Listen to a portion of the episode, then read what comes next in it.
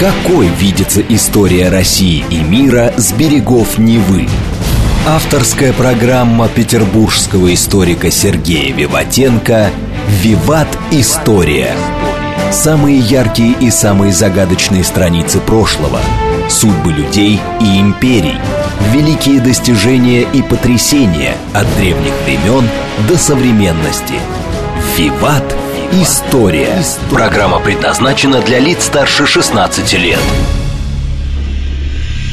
Добрый день, вы слушаете радио «Говорит Москва» в эфире программы «Виват История». У микрофона Александра Ромашова. Я представляю автора и ведущего программы петербургского историка Сергея Виватенко. Здравствуй, Сергей. Здравствуйте, Саша. Здравствуйте, дорогие друзья. И также я напоминаю, что сегодня в конце программы у нас по традиции будет викторина, розыгрыш книги от издательства «Вита Нова».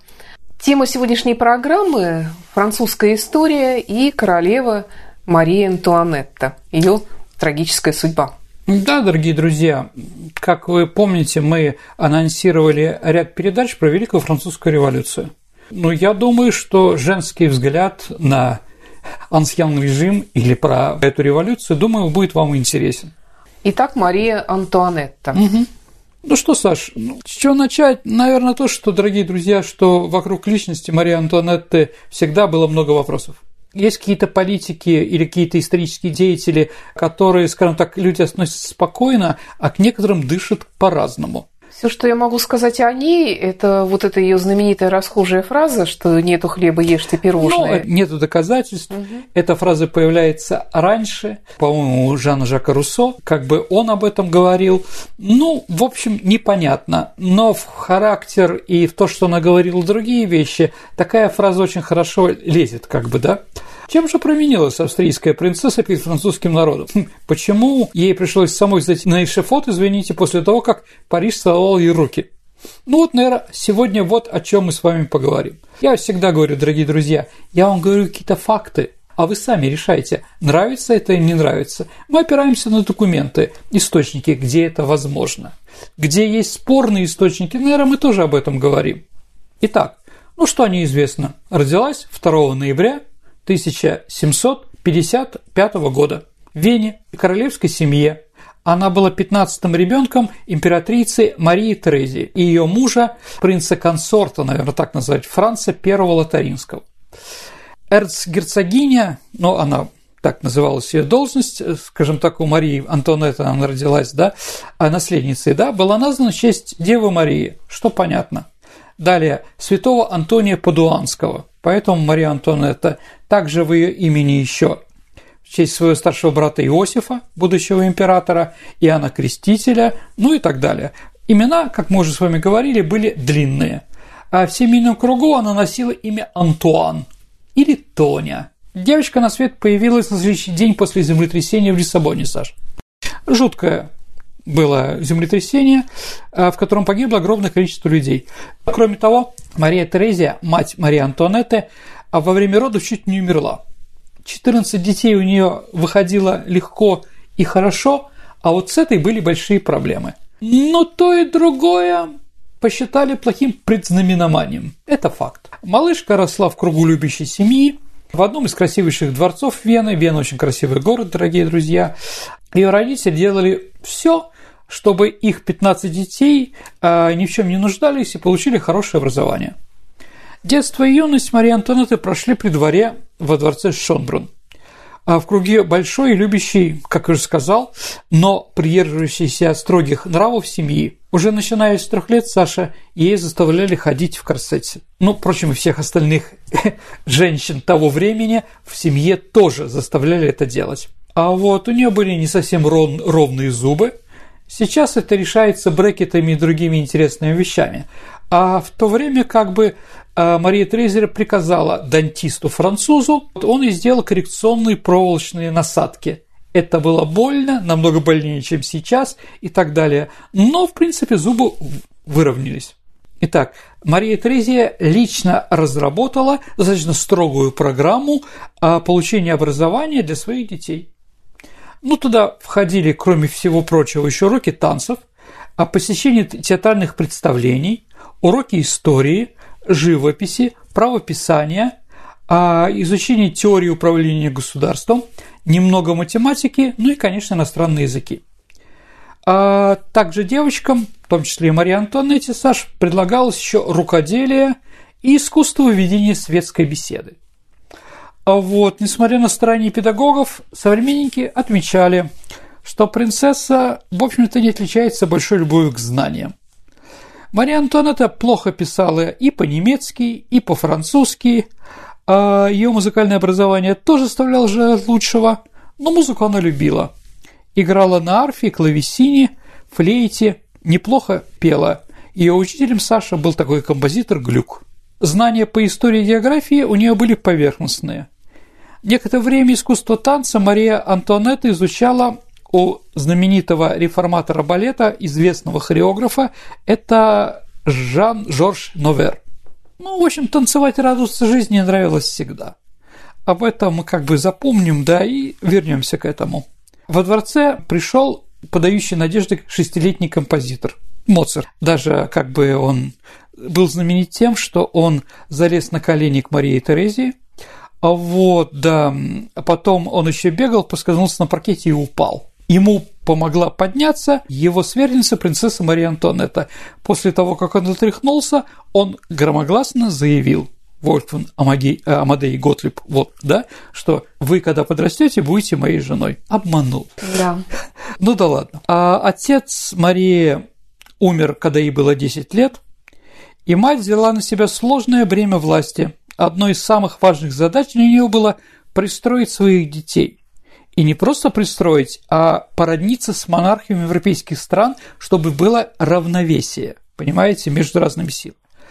А вот, поэтому она называла своих восемь дочек пешками, ну их тоже восемь штук, дорогие друзья, которые могут войти в ферзи, но в то же могут быть прекрасной жертвой государственным интересам. По этой задумке должны были воссоединиться две династии – австрийские Габсбурги, Мария Антонетта Габсбург, фон Габсбург, и французские бурбоны. Именно такие перекрестные браки с бурбонскими эрцгерцогинями совершали старшие братья Марии Антуанетты. То есть все девочки из Франции приходили в Австрию, а все девочки из Австрии приходили во Францию. Ну, как бы, да? Вот, конечно, там были и проблемы, да. Ну, давайте так, было восемь, да, Одна из них из-за слабого здоровья так и не вышла никогда замуж. Две умерли от оспы. Одну объявили, что она должна была брак сочетаться старшая сестра с Людовиком XV, французским королем. Но оспа, у нее появились оспинки, она перестала быть красивой, и французы сказали «нет, не пойдет», потому что шрамы остались после этой болезни. Ну, Саш, я напомню, что оспа тогда была очень распространена, и все ее скрывали, особенно при французском дворе, при помощи покрытия лица белой мукой ну или какой-то определенным краской, да? И мушки ставили. Мушки ставили тоже, да. Но оставшиеся три сестры были выданы. Значит, одна за Людовика XVI, о котором мы говорим, и две еще э, за герцога и короля обоих Сицилий. Неаполитанская бурбонская династия. Да, у нее была самая выгодная партия. Ее выдали за дофина Людовика XVI, которому потом предстояло унаследовать фронт Франции. А что значит дофин? Почему такой титул у наследника французского престола был? Ну, Саш, тебя не смущает а, титул наследника английского короля а, герцог Йоркский? Ну, ну примерно, общем, да? да? Ну, наверное, традиция такая. Дофине Дофине – это такой район Франции. Угу. Это Альпы, около от Савой, Гренобль, ну вот э, Альбервиль, если мы говорим по олимпийские города, Анси, прекрасный город, красивый. Ну, в общем, это на границе со Швейцарией. И исторически наследник престола получал титул Дофине. А Дофин, да, это почему такой район? Потому что на гербе этого, этой провинции был дельфин. Ну, а потом он немножко сократился. Но есть какие-то другие мнения. В общем, неважно. Если мы говорим Дофине, это один из районов Франции. Всегда наследник престола у бурбонов был Дофине. Вот поэтому Дофин наследник. А в 1769 году от французских бурбонов поступило предложение, и девушку стали готовить к замужеству. Ну, Саш, если бы твои родители узнали, что тебе выдают за француза, что в первую очередь ты начала бы к чему готовиться? Ну, изучать французскую историю и язык? Ну, язык, да. У нее были проблемы с языком, поэтому начали усиленно ее готовить и изучать французский язык. Абсолютно верно. Итак, свадьба состоялась в 1770 году, когда ей было 15 лет. А как проходил вообще процесс э, сватовства, помолвка, свадьба? Ну, понятно, что у девушки не спрашивали. Я думаю, Людовика XVI тоже не спрашивали. Ну, будущего Людовика XVI, да. Сначала была, скажем, свадьба на местах. Людовик бракосочетался у себя во Франции, в церкви Сент-Луи – это дом инвалидов там, да, а она в своей крипте, э, в своей крипте… По отдельности, что ли? По отдельности, да. А, Доверенное лицо, ну, чтобы не ездил туда-сюда, угу. был ее старший брат, принц Фердинанд, да. После чего, как и была свадьба да, с принцем Фердинандом, да, который объявлялся Людовиком XVI, да, она покинула Вену для того, чтобы пройти еще один ритуал на границе Австрии, ну, на границе Германии. Там было сейчас э, это Германия э, на Рейне, но это принадлежало всегда Священной Римской империи. Это Коблинц, Майнц, Баден-Баден, вот там, вот это католические районы, они всегда принадлежали Габсбургам. Так вот, на границе Франции и Габсбургской Германии река Рейн и там был э, на нейтральной территории был маленький островок. И вот Марию Антуанетту привезли на этот безлюдный э, остров, она попрощалась с родными друзьями, скинула себе всю одежду, типа это знак освобождения от прошлого. И на виду у всех придворных ее одели во все французское. То есть, когда она покидала Австрию, она становится французской принцессой, ничего не должно было а, быть иностранного. Все ее любимые золотые украшения и прочее все были с нее сняты. Ну, и потом дали другое, более богатое, что тоже понятно. Ну и мода, конечно. Немцы и французы. Все-таки французы, наверное, на голову выше. И поэтому, чтобы она не была сразу главной героиней анекдотов, она пришла в том, что нас уже не носят да, там, или еще что-то, да, ее одели во все модное, что тогда было во Франции. То есть она переодевшись в французское, окончательно перестала называться эрцегиней австрийской, а стала называться дофиной Франции. А к жениху ее переправляли через Компьенский лес, где он ее ждал. Сама Антуанетта писала маме в этот период. «Моя дорогая мама, во вторник был праздник, который я никогда не забуду. Мы торжественно въехали в Париж и получили все почести, которые только можно представить. Но больше всего мне впечатлили бедняки, которые так искренне выражали свою радость, несмотря на душащие их налоги. Прекрасная фраза. А вот я не могу передать словами ту привязанность и радость, которую каждый крестьянин проявлял к нам. Ну, французы могут что угодно говорить, что они думают, это уже третий вопрос. Ну, как бы, да. Уходя, мы позволили людям из толпы поцеловать нам руки, что доставило им огромное удовольствие. Какое счастье, что люди нашего ранга могут с такой легкостью завоевать любовь целой нации. Ха-ха, скажем мы. До, до гильотинирования оставалось 24 года. Ну, там 23 с копейками. Я ценю любовь и никогда не забуду любовь французов. А письмо это датировано еще 14 июня, тоже 14 число тоже играет определенную роль во Франции. Почему пронологи? Ну, потому что все знали, что нынешний король, действующий Людовик XV, обложил данью только низшие слои населения. При этом казня разорялась королевским дворцом. Деньги уходили на развлечения, разгульную жизнь. А вот политическое решение страны зависело от любовницы, мадам Дюбари. А до этого была маркиза де Помпадур. Ну, может быть, мы что-нибудь сделаем какую-нибудь передачу про мадам Маркизу Помпадор. Думаю, тоже интересно. Конечно. Ну, царствовали еще раз эти женщины. А Людовик, да? Несчастный народ ждал реформы, был рад, что при дворе появилось новое лицо, которое, возможно, будет королевой и нам что-то в будущем облегчит.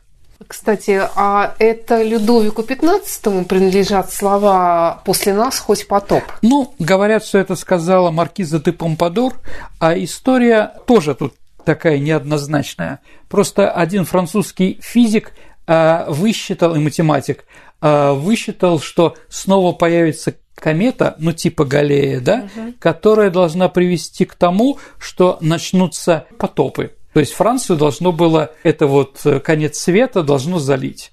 Поэтому как бы и фраза «после нас хоть потоп» появилась именно после этого французского предсказания. Ну, продолжим. К свадьбе готовился весь Версаль. Люди съезжались со всех районов, округи, только чтобы посмотреть на красочное событие. Ну, две недели народных гуляний, где бесплатно раздавали вино и еду за счет казны, а вот закончились еще фейерверком. Ну, люди любят такие вещи, особенно бесплатные. Народ толпился на площади, где были вырыты строительные котлованы. Во время такого эффектного момента, Саша, взрыва пиротехники, образовалась паника, и народ стал разбегаться, люди таскали друг другу, в общем, попадали в котловане. Погибло 139 человек. В общем, во Франции была тоже своя ходынка, дорогие да. друзья. Угу. Ну, эту трагедию, конечно, припомнит потом Мария Антуанетта. Считает, что она виновата. Ну что можно сказать про это время, Саш? Старый режим, да, для режима Асьям. Как сказал Толеран, тот, кто не жил до 1789 года, не знает сладости жизни. Понятно, он говорил не про налоговых людей, которые платили налоги, он говорил про дворян. То есть громадные втраты. Версальский дворец был финансовой обузой для всего французского правительства и народа. И Марию Антуанетту недолюбили за ее траты. На одежду ей выделялось примерно 3,6 миллиона э, франков в год. Да. А траты на королеву были в полтора раза больше, чем траты в этом год вообще бюджета. Ничего на всю себе. Францию, да. А вот Людовик XVI каждый день записывал в дневник свои личные расходы. Из записи можно понять, что его младшая сестра, мадемуазель Элиза, Элиза вместе с Марией Антуанеттой получали щедрые новогодние подарки от него, да. То есть между 1780 и 83 годами за три года король потратил на них 148 864 ливра. То есть на данный момент это ну, громадные деньги. Это на украшения из бриллиантов, ожерелья и кольца. Какие еще подарки может дарить женщины, да? 2 миллиона обошелся государство дворец Трианон – то есть был специально построен, чтобы не мешали уединяться молодой семье. Это лишь капля в море да, королевской бесхозяйственности. Например, в 1774 году Мария Антуанетта заявила, что она собирается изменить программу своих развлечений, и чтобы в неделю было как минимум два балла. Танцевать она любила. А гардероб Марии Антуанетты был настолько большим, дорогие друзья, а что ей приносили специальный альбом с картинками. Да, и там было место, где это хранится. То есть, посмотрите. Каталог. Да, такой. да, да. А вот просматривая это, она делала выбор. А затем ее помощники искали уже нужные варианты, подготавливали их под Марию Антуанетту. Королева, она если принимала ванну только с кедровыми орехами, льняными семечками и миндалем.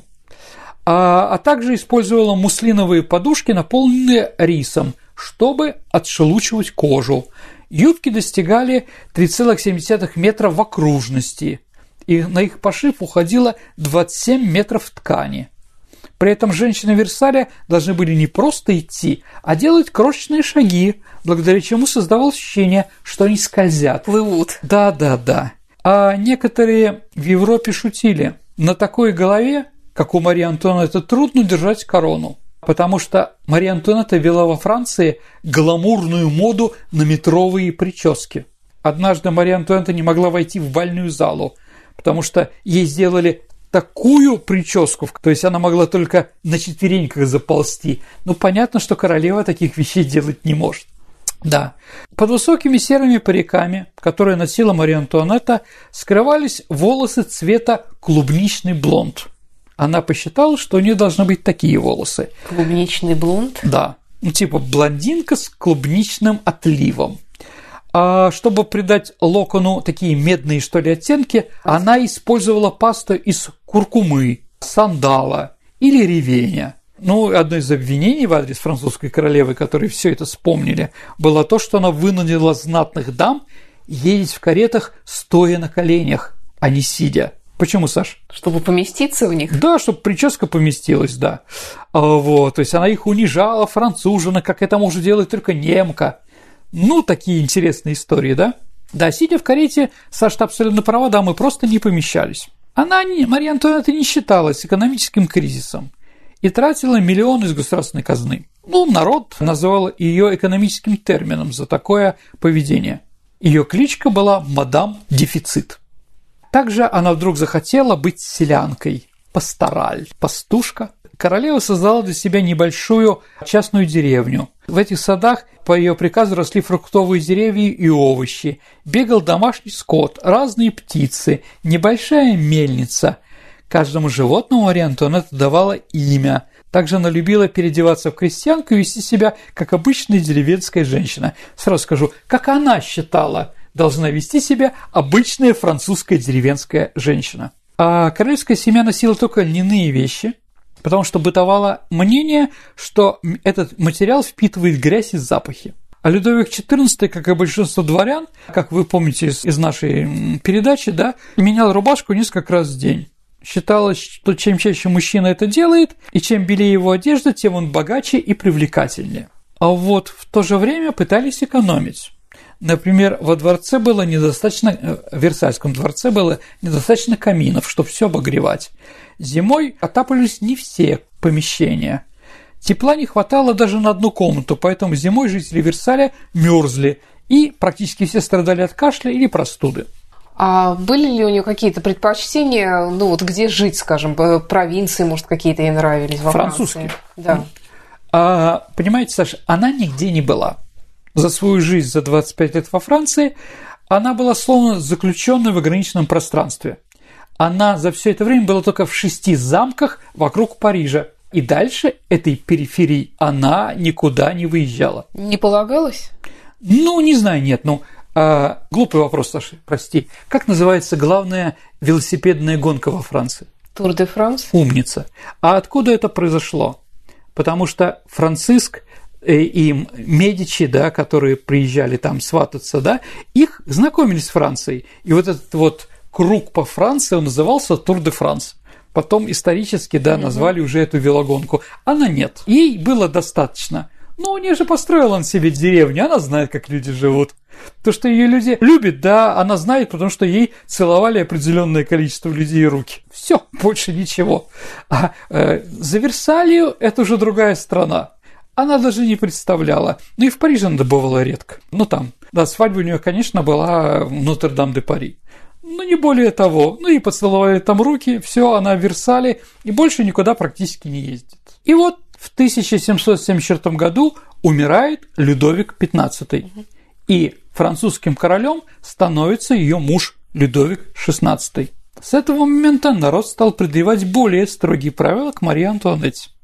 Ну, что тоже понятно. Одним из самых удручающих фактов семейной жизни молодоженов было то, что по-настоящему Людовик XVI стал мужем Марии только через 7 лет после той трагической свадьбы. А многие придворные двигали свои версии по поводу того, что является такой неспешностью французского короля. Ведь надо же наследника родить, понимаете, да?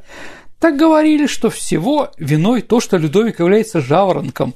Он просыпался рано утром, а засыпал рано вечером, да, а Мария Антуанна – это сова, потому что у них не были графики, и в одной кровати они не пересекались. Да, ну, может, пересекались, но как это называется, да, теплая постель у людей, которые работают несколько смен, да, у нас на стройках. Ну, это, конечно, ерунда была полная, да, но, понимаете, Людовик XVI, когда ложился спать в одну кровать с женой, попыткой, как бы это сказать, легализовать брак, он не делал.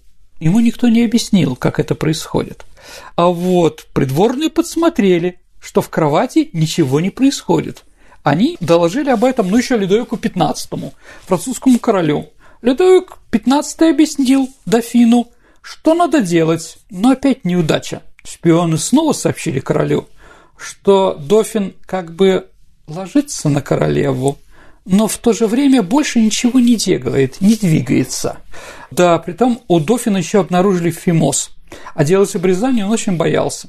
Поэтому приехал старший брат Марии Антуанетты и объяснил ему, что надо делать и как в кровать. То есть, еще раз, они стали жить через 7 лет. Ну, с одной стороны, это говорит о смешном, а с другой стороны, все-таки А, видите, у них было такое воспитание, в котором сексуальные, скажем так, какие-то вещи не входили. У Людовика XV было столько любовниц, там, да, у него был специальный оленей замок в Версале, да, где были специальные девочки, там, 15-летние, да, которые вот были на одну ночь для него, да, он этим занимался, но Людовик XVI был совершенно другим человеком. Сергей, давай отвлечемся от Франции, бог знает каких времен, и вернемся в наше время, послушаем новости и рекламу. На радио говорит Москва. Что ж, давайте вернемся в Россию. Какой видится история России и мира с берегов Невы? Авторская программа петербургского историка Сергея Виватенко «Виват. История». История. Вы слушаете «Радио говорит Москва». Продолжается программа «Виват. История» с петербургским историком Сергеем Виватенко. Продолжаем рассказ о Марии Антуанетте. Вернемся во Францию второй половине XVIII века. Итак, в 1777 году Мария Антуанетта как-то попросила у своего мужа Людовика XVI правосудия, потому что один из ее подданных жестоко оскорбил ее, ударил ногой в живот. В такой своеобразной форме, Саша, вижу по твоему лицу, она сообщила мужу о своей беременности. То есть, ну, ребенок бьется в живот, в животе. А, вот оно как. Да, да. 1772 году появилась Мария Тереза Шарлотта, которую в семье звали по, по последнему имени Шарлотта. Роды королевы являлись публичным мероприятием. Угу. Поэтому, если у нее долго не рождался ребенок, то все вокруг резко начинали обсуждать регулярность, постоянство и качество ее циклов принцесс и королев. Ну вот эта вот популярность женщина должна рожать при всех придворных, все смотрели на это. Я не знаю зачем, Саш. Ну, такой этикет. Ну, чтобы увидеть, что рождается наследник, чтобы не было подмен. Всяких. Конечно, конечно, да-да-да. Она любила своих детей, да. Один раз Мария Антонетта продемонстрировала придвором своего новорожденного сына, следующего ребенка, да, и он при них всех оскандалился помочился, да, и с этого момента цвет детской неожиданности стал очень модным при дворе все тоже пытались одеваться в этот цвет. Мария Антонетта приучила своих фрейлин, да, у них была мода особая при дворе. Наряды именовались «карт де ферм», потом «демитерн». А что это такое? То есть у тебя, если ты беременна, должен определенный быть живот. И все фрейлины делали себе из подушки живот такого объема, который в то время был у королевы. То есть четверть живота, половина живота, да, вот, то есть четверть срока, половина срока и так далее. В 1781 году наконец-то появился наследник Людовик Иосиф Ксавье. Он умер, прожив всего 7 лет. А следующим дофином стал Людовик Шарль, рожденный в 85 году. И в 86 году она родила дочку Софию, которая скончалась, не дожив и до года. Вот эти четыре ребенка, да. А про девочку мы еще поговорим, про наследника, наверное, тоже. Ну, понятно, что рожав э, раз в 2-3 года, да, она немножко остепенилась. Стала проводить больше времени с детьми. Спальни приказал сделать по соседству, чтобы она могла их контролировать. До этого они жили где угодно. Но у нас будет еще передача про Павла I как императора, да? У нее просто, у него просто отобрали детей, да, и воспитывались отдельно, да? Ну вот она хотела хотя бы это видеть. Она уделяла много времени воспитанию устраивал для детей праздники. А Людовик XVI, конечно, был слабовольным мужем и такой же был нерешительным государственным деятелем. Его и больше интересовала охота, дневные пиршества и хороший ночной сон. Поэтому у нее, у Марии Антонны появились любовники. Давайте так, появился главный мужчина ее жизни. Это шведский аристократ Ферзен. Да, но, наверное, это была единственная любовь Марии Антуанетты она приказала организовать около ее спальни две потаенные комнаты в Версале, около апартаментов королевы, и там встречались. Также встречались в Трианоне. В Париже, когда она была уже, ей приказали жить в Тюлери, он тоже приезжал из Швеции, и, и они как бы предавались любви практически до суда. Народные волнения на фоне нищеты с каждым годом возрастали. Франция взялась помогать Америке в борьбе за независимость ну, наверное, это знаете, возможно, даже мы про это расскажем когда-нибудь, да, воюет за Францию там, маркиз де Лафайет или Дестен где-то там, налоги возрастают, потому что, извините, да, нужны новые деньги для успешной войны против Великобритании. Денег не хватает. На внутренний рынок впустили еще дешевые товары из Великобритании, и тысячи французских предприятий разорились. Безработица резко возросла. А это было после поражения Семилетней войны. В 1789 году монаршская семья постоянно подвергалась опасности. Нападение люмпинов на Версаль, тяжелый переезд во дворец во время революции, неудачная попытка бегства короля в одеянии пажа и так далее и тому подобное. После похода женщин на Версаль мы с вами не говорим, что произошло в 1989 году, у нас была отдельная передача. А семья была насильно переведена в Тюльри, где уже последние 70 лет король не жил. А как это переводится на русский язык Тюльри? Тюльри – это вид, вид покрытия крыши, черепица. То есть просто этот, этот дворец был с черепицей. Поэтому он так и назывался черепицей. А сейчас этого дворца не существует, дорогие друзья. Если Лувр – это такой а, буквы «П» большой, угу. вот как раз в том месте, где начинаются Елисейские поля, конвент, Курсель и так далее и тому подобное, там был дворец, который во время Парижской коммуны был уничтожен. Так или иначе, а, Людовик XIV не любил Париж, поэтому он уехал и построил Версаль. А, вот. Но ну, а парижане потребовали э, короля, чтобы он был заложником. А в итоге Людовик XVI был приговорен революционным комитетом смертной казни. А на эшафот он зашел 21 января 1793 года. И его последние слова были такие «Я не виновен в преступлениях и прощаю всех, кто повинен в моей смерти». После того, как ему отрубили голову, был произведен пушечный залп, который сообщил французам, парижанам о казни Людовика XVI. Услышав выстрел пушки, рыдающая Мария Антуанетта стала на колени перед своим сыном, то есть она присягала новому королю. Но думали, что после смерти Людовика XVI от семьи отстанут. Нет, конечно, такого не было. Вообще, дорогие друзья, надо понимать, что почему ее сразу не казнили. Потому что она была разменной монетой. Французское революционное правительство считало, что австрийские власти должны за нее заступиться. Ну и забрать ее обратно, да? А за это какие-то весты получит Франция. Это как Николай II ждал, что его двоюродный брат Георг V английский спасет царскую семью Романовых. Нет, этого не было. Австрия как будто не замечала. Да, тогда ее брат Иосиф был королем, но он как бы забыл про Марию Антонетту. И она оказалась не удел. Тогда правительство решило ее тоже от нее избавиться, чтобы она была, да. Суд над Марией Антонеттой прошел в 1793 году. Ну, это было, в общем-то, судилище, так, наверное, можно сказать. Но там был обвинитель, был прокурор и был обвинитель. А хотя у нас это одно и то же, но во Франции есть нюансы. Так вот, обвинителем от конвента революционного парламента был такой Эбер надо в чем-то было ее обвинить. Ну, понятно, там дорогих тратах и так далее и тому подобное. Но это же была традиция, да, не она это придумала. А вот надо было что-то лично ее. И он тогда обвинил ее на суде в инцесте. То, что она, как бы, да, со своим сыном. Мария Антуанетта сидела на суде до этого молча, отмечала, в общем-то, на слова, но здесь она психанула и закричала. А на суде, суд был достаточно маленький такой зал, и там был еще балкон. А внизу сидели депутаты, которые смотрели, а на балконе сидели как бы представители Франции. Там было много женщин. Да, на первом этаже женщин не было, а на балконе было. И вот когда об этом ее обвинили, Мария Антуанетта закричала женщинам, ну, простолюдинкам – которые, такой женская ревность, да, которые с, с удовлетворением следили за тем, что ей должны голову отрубить. Она закричала, женщины, вы соглашаетесь, что это, это же противоречит материнскому инстинкту. И галерка эта, состоящая из женщин, работниц, замолчала. Мертвая тишина. И все поняли, что процесс судилища. Ну и, скажем так, она уже начинала болеть. У нее был рак матки. А она считала, что во время этого суда, если она согласится со всем, что ей там обвиняют, ее все-таки вышлют. Возможно, с ней разговаривали на эту тему.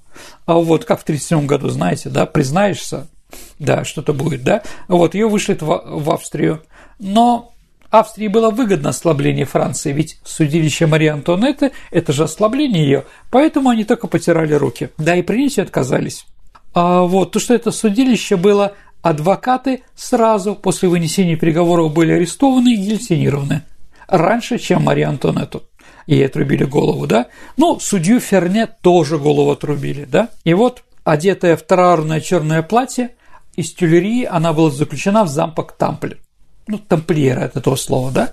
А при себе королева держала несколько ночных чепчиков, взяла ночную рубашку, шелковые челки, по которым ее признали потом, когда ее бросили в определенную яму с трупами, как гильотинированными, да, и это уже через 20 лет, когда пришел ее, ну, брат, брат ее мужа Людовик XVIII, он приказал найти, и как раз по этим чулкам ее определили. Да, с мужем похоронили. А вот. Также у нее была пара батистовых блузок. На шее у нее висел портрет восьмилетнего сына Людовика, Карла, который был произошел королем Людовиком XVII после смерти отца. А правда ли, что она посидела перед казнью? Ну, ну, по преданию, в общем, э, об этом есть отголоски, да. А, но ну, ученый утверждает, что посидеть за одну ночь нельзя. Вместе с тем стресс а, может вы, вызвать резкое выпадение пигментированных волос. Седые волосы при этом болезнь не поражает, то есть они вот вылезти не могут. Поэтому после выпадения цветных волос создается впечатление, что человек посидел. На следующий день, после того, как ей вынесли приговор, палач Шарль Анри Сансон, была такая семья палачей, постриг королеву на голову, потому что там гильотина, чтобы волосы... На следующий день уже на... происходила ну, казнь после пос... суда? Да, после суда ее сразу, да.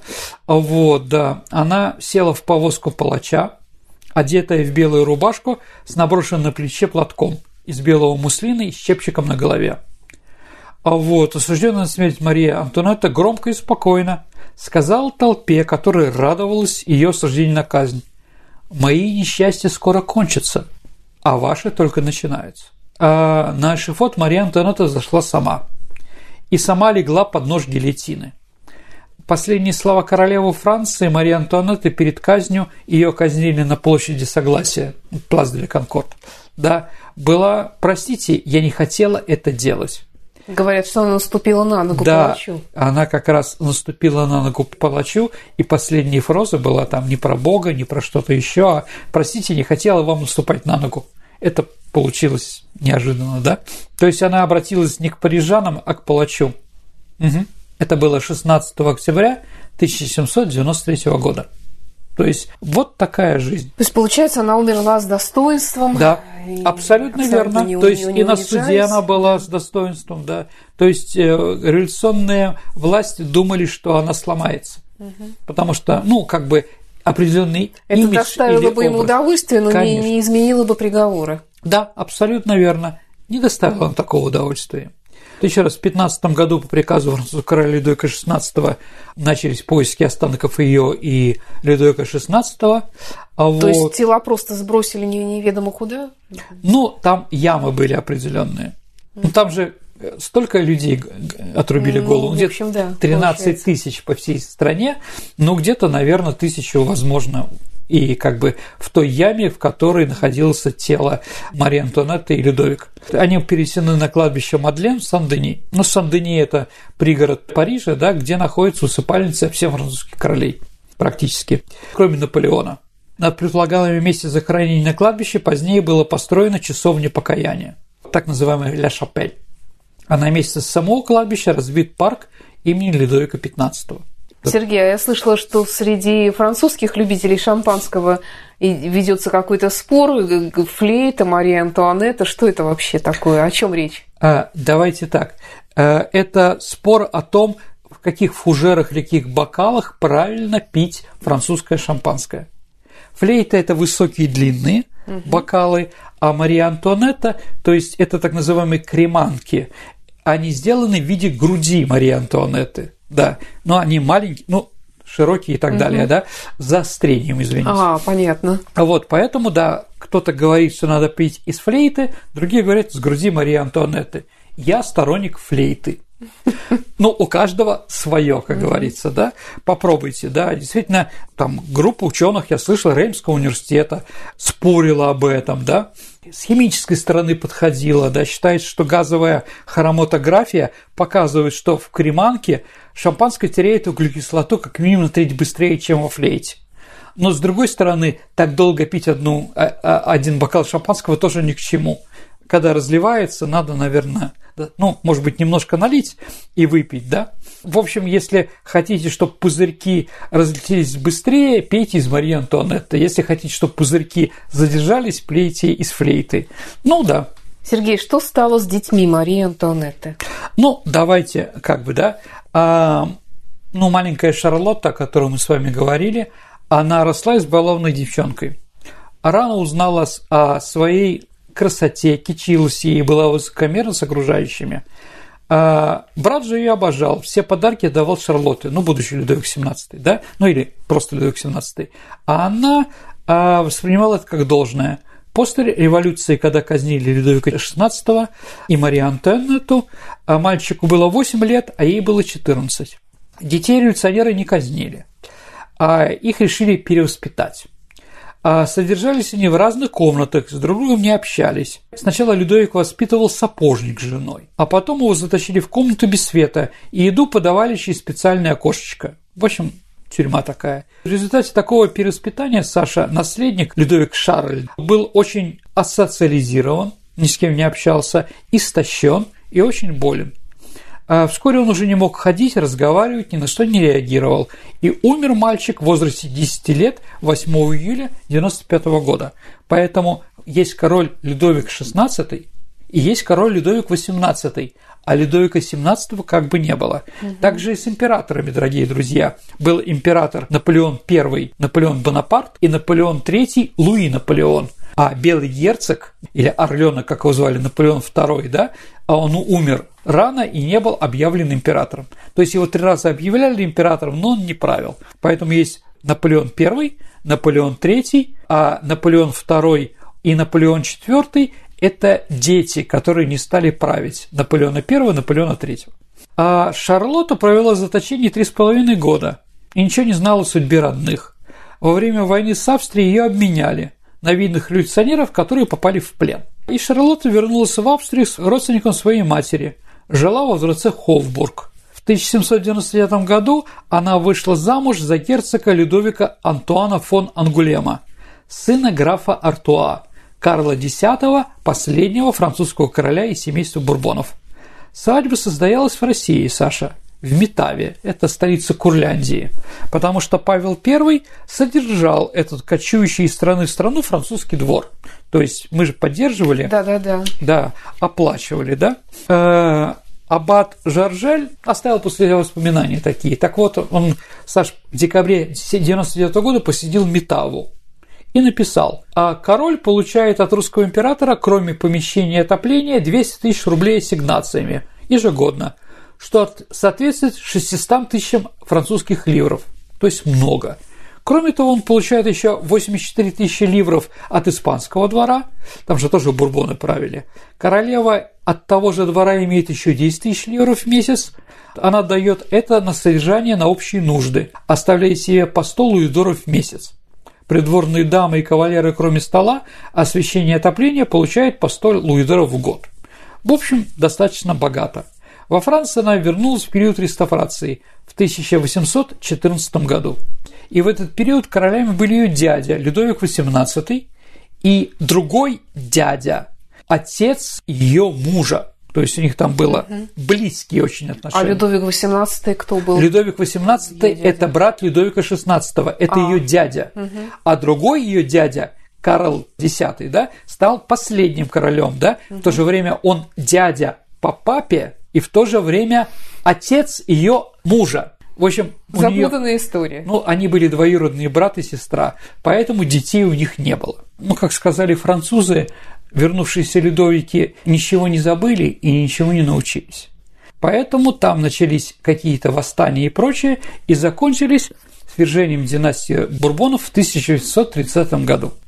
А вот Шарлотта уже в возрасте, она вынуждена была в Шотландию, и там жила до своей смерти в 1851 году в возрасте 72 лет.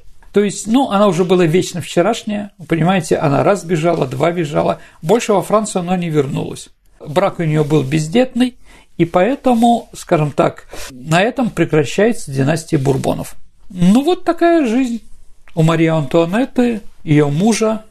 Ну И- да.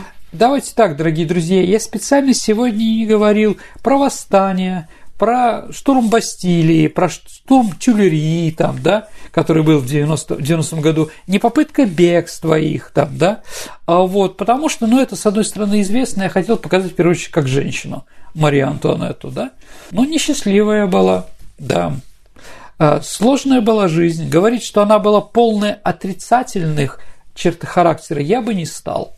Умерла она, как видите, с достоинством. Определенно. Наверняка она стала героиней множества разных романов, но вот я читала только романы английской писательницы Виктории Хольт э, начала XX века, по-моему, «Исповедь королевы», посвящение как раз Марии Антуанетты. Но там она сугубо как несчастная женщина описывается, которая стала заложницей такой вот ситуации, вот Ну, в какой она жила в той жизни. Что за история с ожерельем королевы? Ну, вот она приехала как раз из как бы глупенькой молодой, и очень сильно подставили царедворцы. Это был громкий уголовный процесс, самый скандальный в судьбе Марии Антуанетты. Народ запозорил ее в мошенничестве, к которое она не имела никакого отношения. То есть я объясню. У французских ювелиров Бессанжа и Бермера после смерти Людовика XV осталось на руках великолепное бриллиантовое ожерелье колоссальной стоимости. Его изготавливали для фаворитки Людовика XV мадам Дюбари. Но она умерла, ожерелье предложили Марии Антуанетте, она сказала, сказала, слишком дорого. А однажды пришел к Бассанжу посол, якобы от королевы, в которой написал расписку о покупке украшений в рассрочку и оплатил первый взнос, ну, минимальный. Ему были отдано ожерелье, но ожерелье не приехало в Версаль. Это оказались мошенники. В ходе расследования было выяснено, что весь сценарий воровства подготовила такая авантюристская графиня Жанна Ламот-Вулуа. Она была приговорена к телесному наказанию, клеймению и заключению в тюрьме для проституток. Ее союзниками был кардинал Дороган, высший чин, католический, да, в это время Франции, и граф Калиостро, да. Но они были оправданы и высланы из страны. А королева так и осталась тень воровки. Народ не поверил, что она не причастна к этому делу.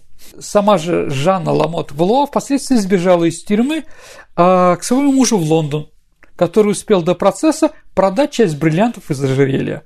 В общем, высокие отношения и интересная семья. В Англии начала писать придуманные разоблачающие мемуары о королеве, которые действительно навредили Марии Антуанетте. Но это уже другая история. И вот ты абсолютно права, в этих произведениях английской писательницы это тоже упоминается. Что еще почитать? Но почитайте, наверное, Дюма. Э, Дорогие друзья, Дюма был неплохим знатоком истории. У него серия не только про мушкетеров, но и серия про жизнь Людовика XV, про графа Калиостро, про революцию и так далее и тому подобное. Вот, почитайте, наверное, тоже интересно. А вот в нашей стране вышло несколько исторических работ про Марию Антуанетту. Но все равно штамп, кто она такая, да, и про эти пирожные существует. Это не хорошо, не плохо, ну да. А вот я не думаю, что изменится ситуация с Марией Антонеттой после моей передачи или после того, как все узнают об этом. Особенно женской части ревниво относятся к успехам других. Ну, здесь, да, не то, что из грязи в князи, а то, что непонятно почему, да, вот ей так повезло. Ну, повезло и не до конца, скажем так. Наоборот, она заслуживает сочувствия искреннего. Да, конечно, абсолютно верно. Спасибо, Сергей. Ну а теперь настало время нашей исторической викторины. Мы разыгрываем книги от издательства Витанова, вспоминаем вопрос прошлой программы. А я напомню его, Саш.